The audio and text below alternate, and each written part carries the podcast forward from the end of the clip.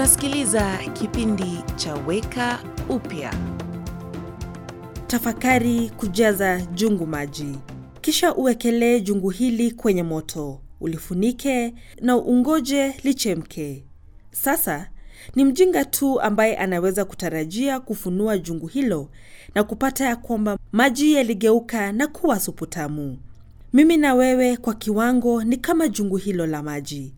Hatufai kutarajia tujijaze na kitu kimoja na kisha kutarajia kutoa kitu kingine tofauti kabisa. Yesu alieleza, kinywa cha mtu huyanena yale yaliyoujaza moyo wake. Ah, oh, wengine wetu tunafikiria na kama mambo yasiyo mazuri yaliyomo moyoni mwangu hatimaye yatatoka kinywani changu. Lakini usiogope, tunao ushukani hapa.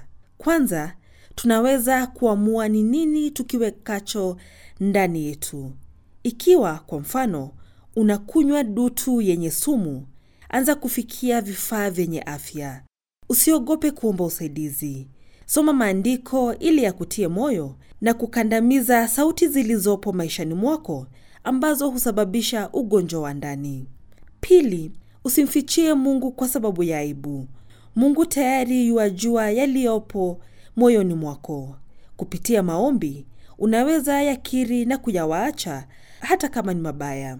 Uliza Mungu akuongoze kwenye vitu ambavyo vitajaza mawazo na moyo wako na upendo wake wa kweli, ndiposa vitu hivyo viwe ndivyo ambavyo vinatoka katika vinywa vyetu na kulisha vizuri wengine, kama tu ile supu tamu. Umekuwa ukisikiliza kipindi cha Weka Upya, ujumbe wa kutia moyo na wenye tumaini. Ili upate habari zaidi, wasiliana na stesheni unayosikiliza sasa.